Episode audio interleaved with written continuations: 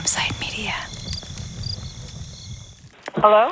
What is the? What do you want What me to is say? going on here? Like, Oh, it's just, why- um, chameleon. Okay? You're listening to Chameleon. A production of Campside Media. Oh, I'm going to tell you a story for a minute about consequences. About what can happen when people close to you are reckless, and then you're in trouble with them, even though you didn't do anything. There was a guy in Florida named Ghassan.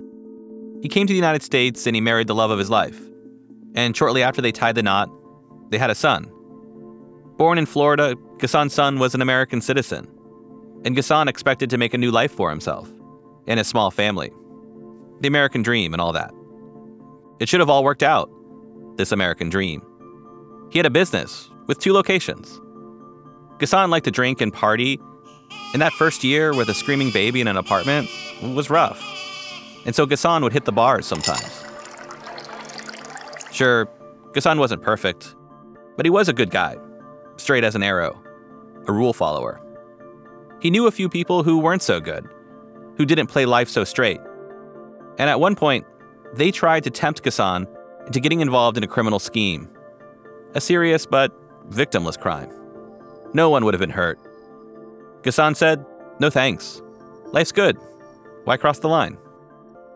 The problem for Ghassan was that those people he knew, the ones who tried to tempt him to participate in that victimless crime, they weren't quite as adept at sniffing out bad situations. And so these people Ghassan knew, they got in the crosshairs of the FBI. And so did Ghassan, simply for standing next to those people, being in the wrong place at the wrong time. I don't mean this metaphorically. There is a Ghassan. He's real. Off to jail he went. This story about Ghassan, it's at the heart of this entire venture, this whole podcast we're making. How and why? Well, we're going to get there in time. I'm Trevor Aaronson. From Campside Media, this is High Rollers, Season 2 of Chameleon.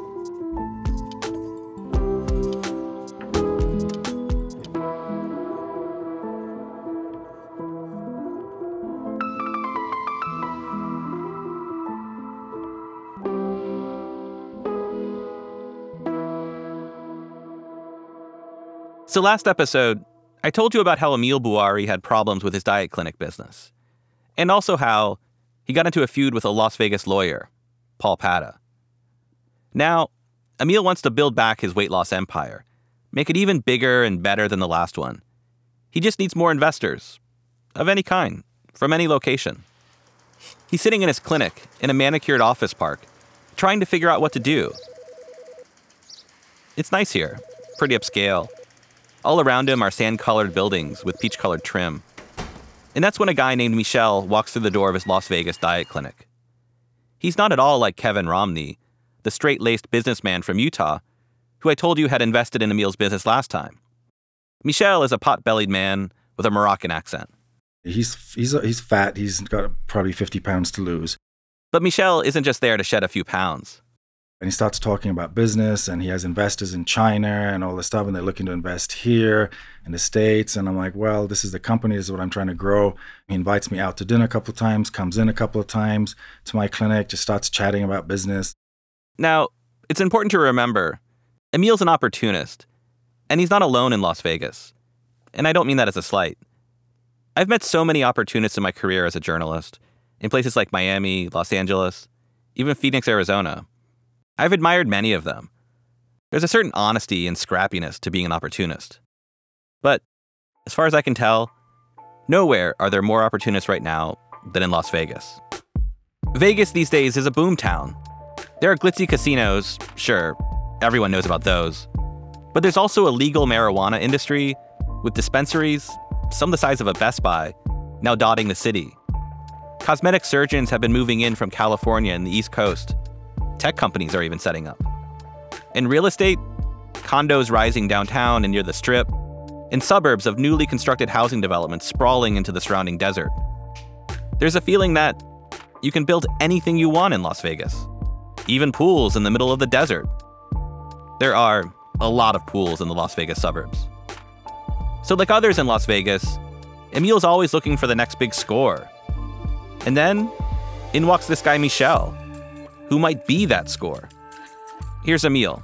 he started saying, "Listen, I got these powerful people. They're Asian, I believe, and they want to invest. And so on. They have real estate, they have transport, they have, uh, yeah, nutrition and all this stuff. This sounds pretty good to Emil. In Vegas, if you walk up to a few people and say you have $10 million to open a restaurant chain, they'll immediately have an idea, an angle, a way of getting a piece of that action, even if they don't know a thing about running a restaurant. That's just Las Vegas right now, home of the hustlers. So Emil is open to what this guy is saying. And I'm like, great, then let's set up a meeting at something like that one day. And then he keeps coming to my clinic and so on, and just you know talking to me. Emil and Michel leave things like that. But then Michel returns to the clinic a couple of weeks later. In the rest of this episode, and actually this whole series, you're going to hear many of the secret recordings that I've uncovered. They aren't always the easiest to understand, so you might need to listen closely. Anyway, here's Michel and Emil greeting each other on the day Michel comes back to Emil's clinic. My brother, how are you? How you doing? Comment ça va? It doesn't seem like he's lost any weight, but well, that's not why he's here anyway. You good? Good, good. I was out. Ah, that came in. Where did you go? I, I went to Paris and London. Emile's pretty psyched. Michel seems like a high roller, an international businessman. But listen, I have some good news. Oh. My uh, my guy is coming next week. He's going to take you to dinner. Really? Oh yeah. Good man. So that's Chinese it. guy. Good. Yeah. So we- I mean Asian, you know, my Yeah, Asian. Malays and Chinese. Yeah. So he's coming next week. So Good. we're gonna go have a nice dinner somewhere, and uh, That's good. That's, we're gonna, you know, close the deal, my brother. I hope so. Oh yeah, we will go to a steakhouse, wherever you want. We go, no problem. You know. You want Michel is telling Emil about his business associate, a wealthy man of the world, who's interested in investing in Emil's weight loss enterprise. We've been busy, man, busy. Very busy, yeah. Everyone is busy. It's a good thing. It's a good thing. Yeah, I Um, mean, in his field, being busy is good. You know, that's when money's going in and out. That's so what he does now. He's loan money basically. That's what he That's does it. for the most part. That's all he does, you know. All he does is loan money. That's what Michelle says. Emil can't help but see the dollar signs. His next big score.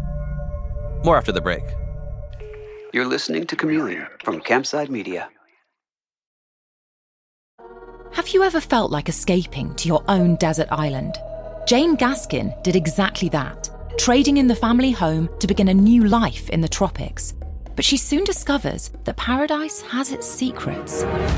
I'm Alice Levine, and this is The Price of Paradise the island dream that ends in kidnap, corruption, and murder. Wish you were here? Follow The Price of Paradise now, wherever you listen to podcasts.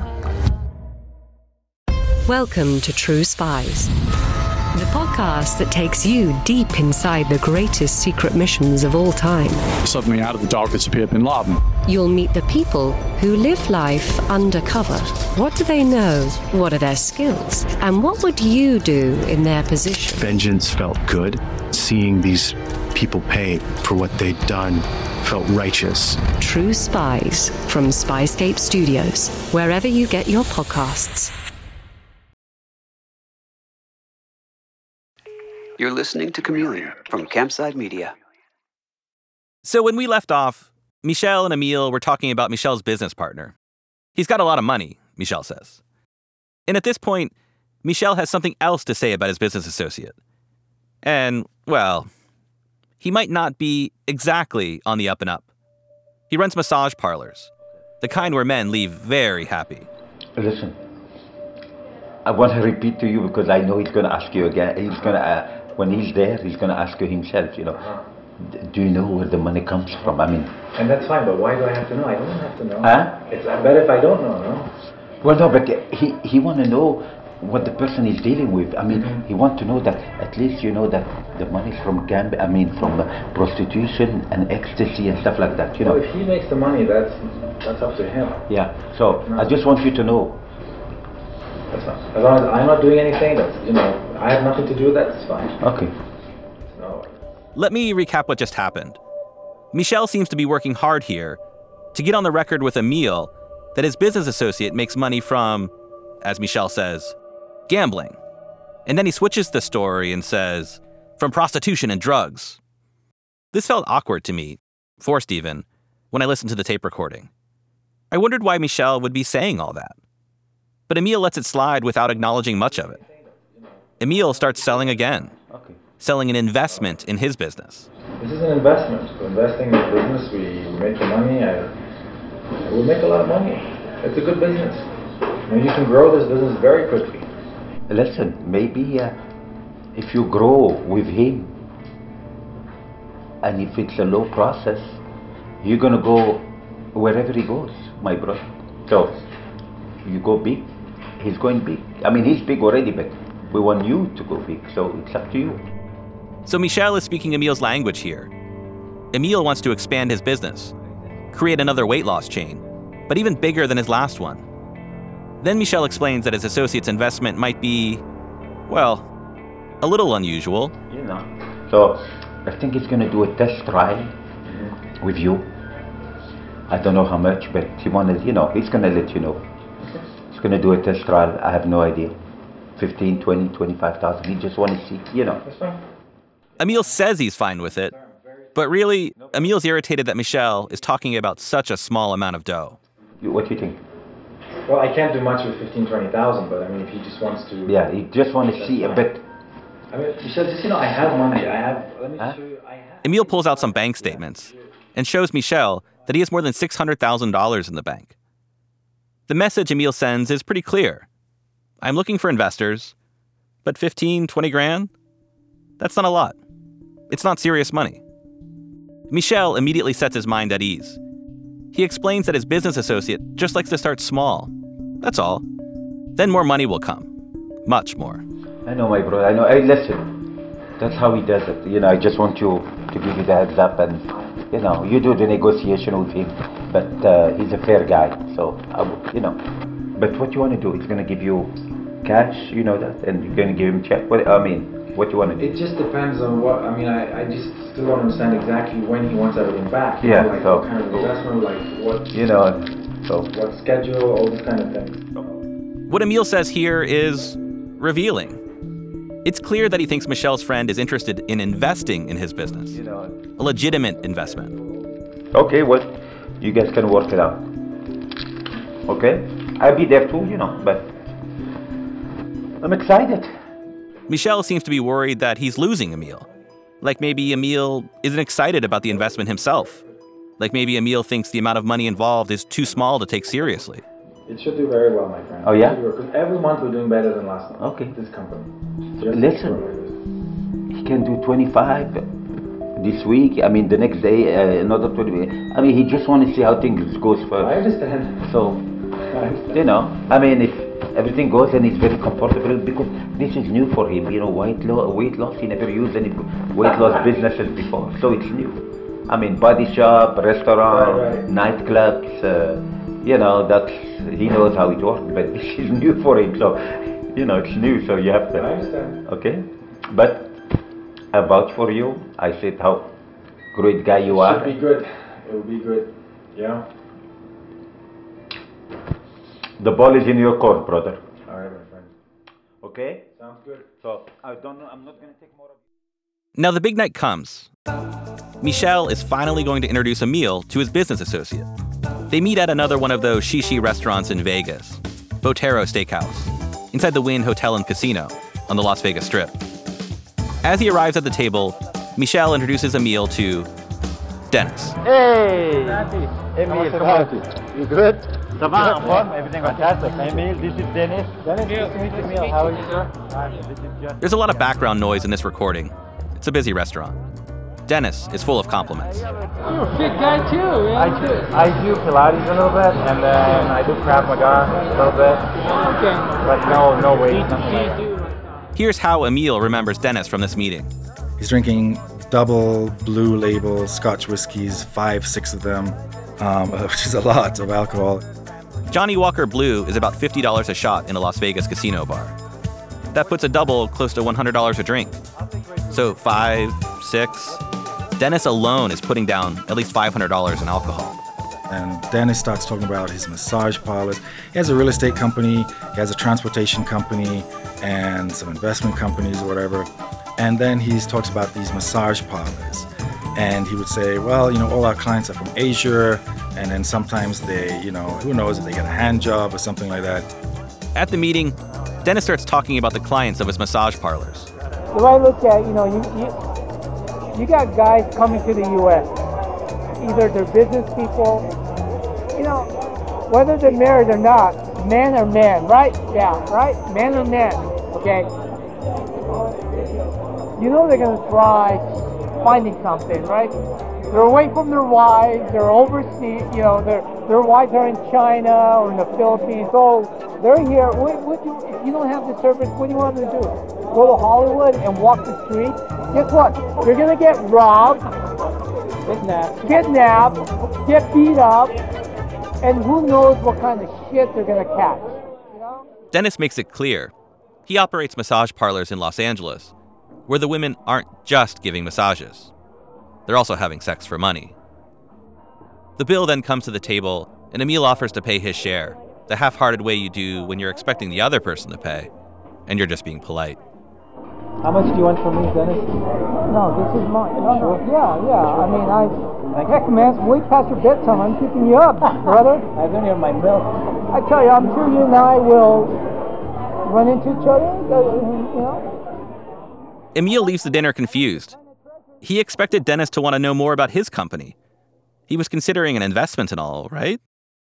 But all Dennis talked about was his business, his happy ending massage parlors, and his escapades in bars and clubs around the world.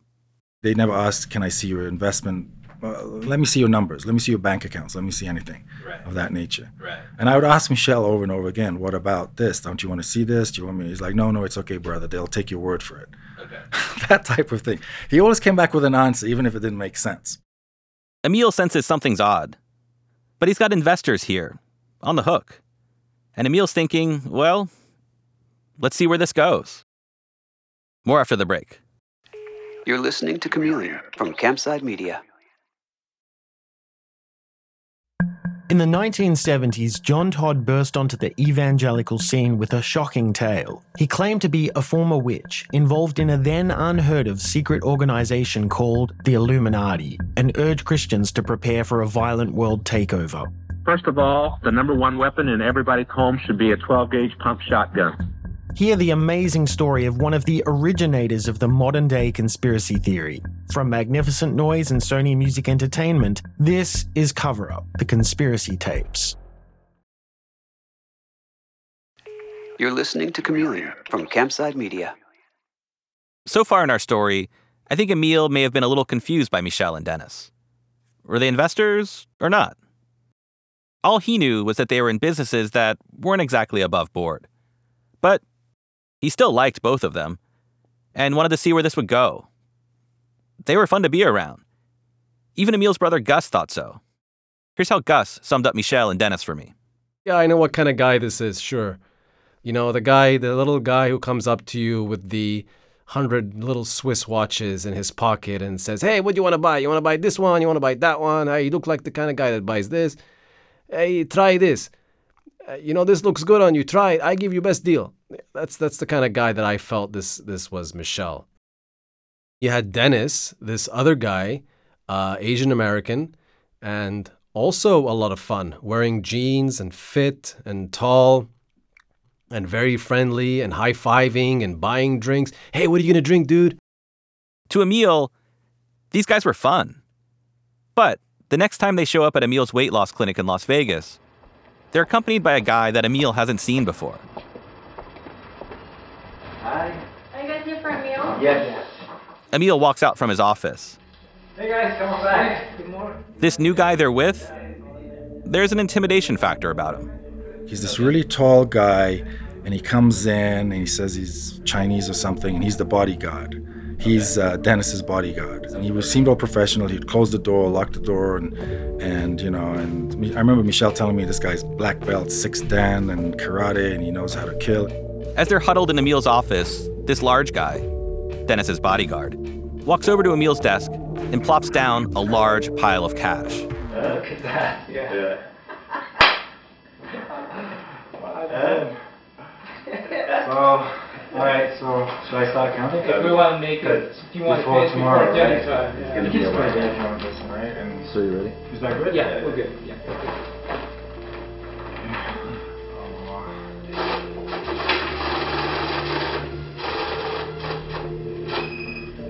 That noise you're hearing is a money counter. A money counter is about the size of a small printer. There's a tray at the top where you place the bills, and then those bills are sent to a lower tray as they're counted by the machine. A digital display shows the count in real time. The noise the machine makes comes from the individual notes passing rapidly through the counter at a rate of more than 1,000 per minute. Emil is running thousands of dollars in fives, tens, twenties through his counting machine. Just keep counting that. You know, I just know the big picture, and it's five zero in there. 5 0, as in $50,000. Dennis and Michelle have brought Emil $50,000 in cash, in small bills. And Emil's running all this money through his counter. It takes Emil the next 20 minutes to count most of the money. Here's forty-six thousand. According to this, forty-six thousand. How much is total? Fifty thousand. 50, yeah. Fifty. Yeah, and So I, what I'm saying is, times. if this is almost fifty here, I can just assume that's good. I don't want to Yeah. count those twenty-one dollar bills, right? We know, we know. We know. This is about five. I think it's five, and so based on your count, that's that's gonna be right. So they agree on the count $50,000. And that's when Dennis makes his request. Can you, can you get, can you cut three checks? Yes. Okay, so let's do this. Do you want to write the names down or? Yeah. Up to you. Dennis gives Emil three companies to write the checks out to Pineda Printing Services, Mendez Movers, and Torres Gardening. In all, Dennis gives Emil $50,000 in cash. And Emil, in turn, gives Dennis three checks from his weight loss business account, totaling $46,000. But Emil doesn't have a good feeling about all this. I remember getting very hot and started getting scared. Um, and then I do it, and then it's done. What's happening here, what Emil does, taking $50,000 in cash and then writing business checks for $46,000, that's money laundering. The $4,000 left over after the $46,000 in checks, that's Emil's cut, known in money laundering lingo as Emil's points. He got 8%. Eight points. People who want to conceal criminal proceeds use businesses that take in cash and mix their illicit cash with legitimate cash. You've probably heard of the mafia buying restaurants. Or maybe you saw Breaking Bad. Walter White buys a car wash. Those are money laundering fronts. The person whose money is being laundered hands over cash and then gets a check, minus a cut, to a company he controls, like a fake landscaping company. For services he never delivers. Once the check is deposited into his bank, the money is clean, legitimate, laundered. During one of my conversations with Emil, I'm in his clinic in Las Vegas. I ask him about this first transaction with Dennis. Had you ever before or after laundered money for No, absolutely not. No. Had it ever like occurred to you that like money No, laundering would be a I didn't even know what money. I used to hear it on TV, and I and I never even understood really what it meant. Just like wire fraud, I never understood it. Like I never understood those. I know what embezzlement means. I know what you know cocaine distribution means or whatever. But I never even knew what money laundering exactly meant. And you can see me on the tape. I'm hesitating. Like I'm like I didn't want to do the first deal, and then I did it, and then thinking I was going to get investors. Emil says he was feeling pressure. He needed to do this in order to build trust with Dennis, and then Dennis would invest in his company. Michelle told me, brother, just do this one thing so they trust you, and then we'll get investors. We have people in Malaysia, they have nutritional supplements. I remember telling me stories and stories and stories about investors. They're huge, they'll buy lots of your weight loss kits and send them to Malaysia and China and so on and so forth. There was always that do this, and we're going to do all this for you. Okay, let's get back to Emil's office. Dennis and Michelle are there, and Emil's just counted Dennis's $50,000. And he's given Dennis three checks totaling $46,000. After he's got the checks, Dennis leans in and asks Emil a question. Uh, no, this is a dumb question to ask, but you got the fun, right? Guaranteed. Go to Chase right now. No, no. If you want, tell them. They'll know after. Dennis's dumb question, whether Emil has enough money in the bank, is actually a critical one. He wants to make sure Emil's check is going to go through, because if it bounces, well, that ain't money laundering, and he just lost a ton of cash. After Dennis and Emil finish up their transaction, Michelle asks Emil to come outside to talk privately. Emil and Michelle are standing in front of Emil's building, number 8687. And it's strange because I don't know where Dennis is at it, but Michelle's like, come out, come out, brother. I want to tell you something. So we go out of my clinic, out the door, and we're standing outside. He said, listen, now you're part of us. You're our friend. You're our family. Do you have any problems? Like, do you need people to be, you know, taught a lesson? And I'm like, what, do you, what are you talking about? Taught a lesson. Michelle tells Emil that if he has any problems, anybody giving him trouble, that, you know, he and Dennis will take care of them. It sounds like mafia shit. What the hell's Emil got himself into? But it turns out, Emil has no idea who Dennis and Michelle really are. We're live. Okay, good. All right. I didn't do the preamble. I'll do it. Yeah, good. Good luck. Case number 281N-LV-466-3064. Today is October 27th, 2014, approximately 11:40 a.m. This is High Rollers. In the next episode, you'll hear how the investigation of Emil Bouari got started. CHS will meet with Emily Bouari, Las Vegas, Nevada. You'll learn how Emil's free spirited friend Mary gets lured into the trap. Well, I tried two guys at once. Did you? Have you? Yeah, I have. Did you like it? Yeah, it's alright. It was okay. Of course, one got jealous, but And you'll discover that Emil gets himself in. Deep. I mean, how, how much is this now? Between us and total? Total is 150 and 25, 175. 175.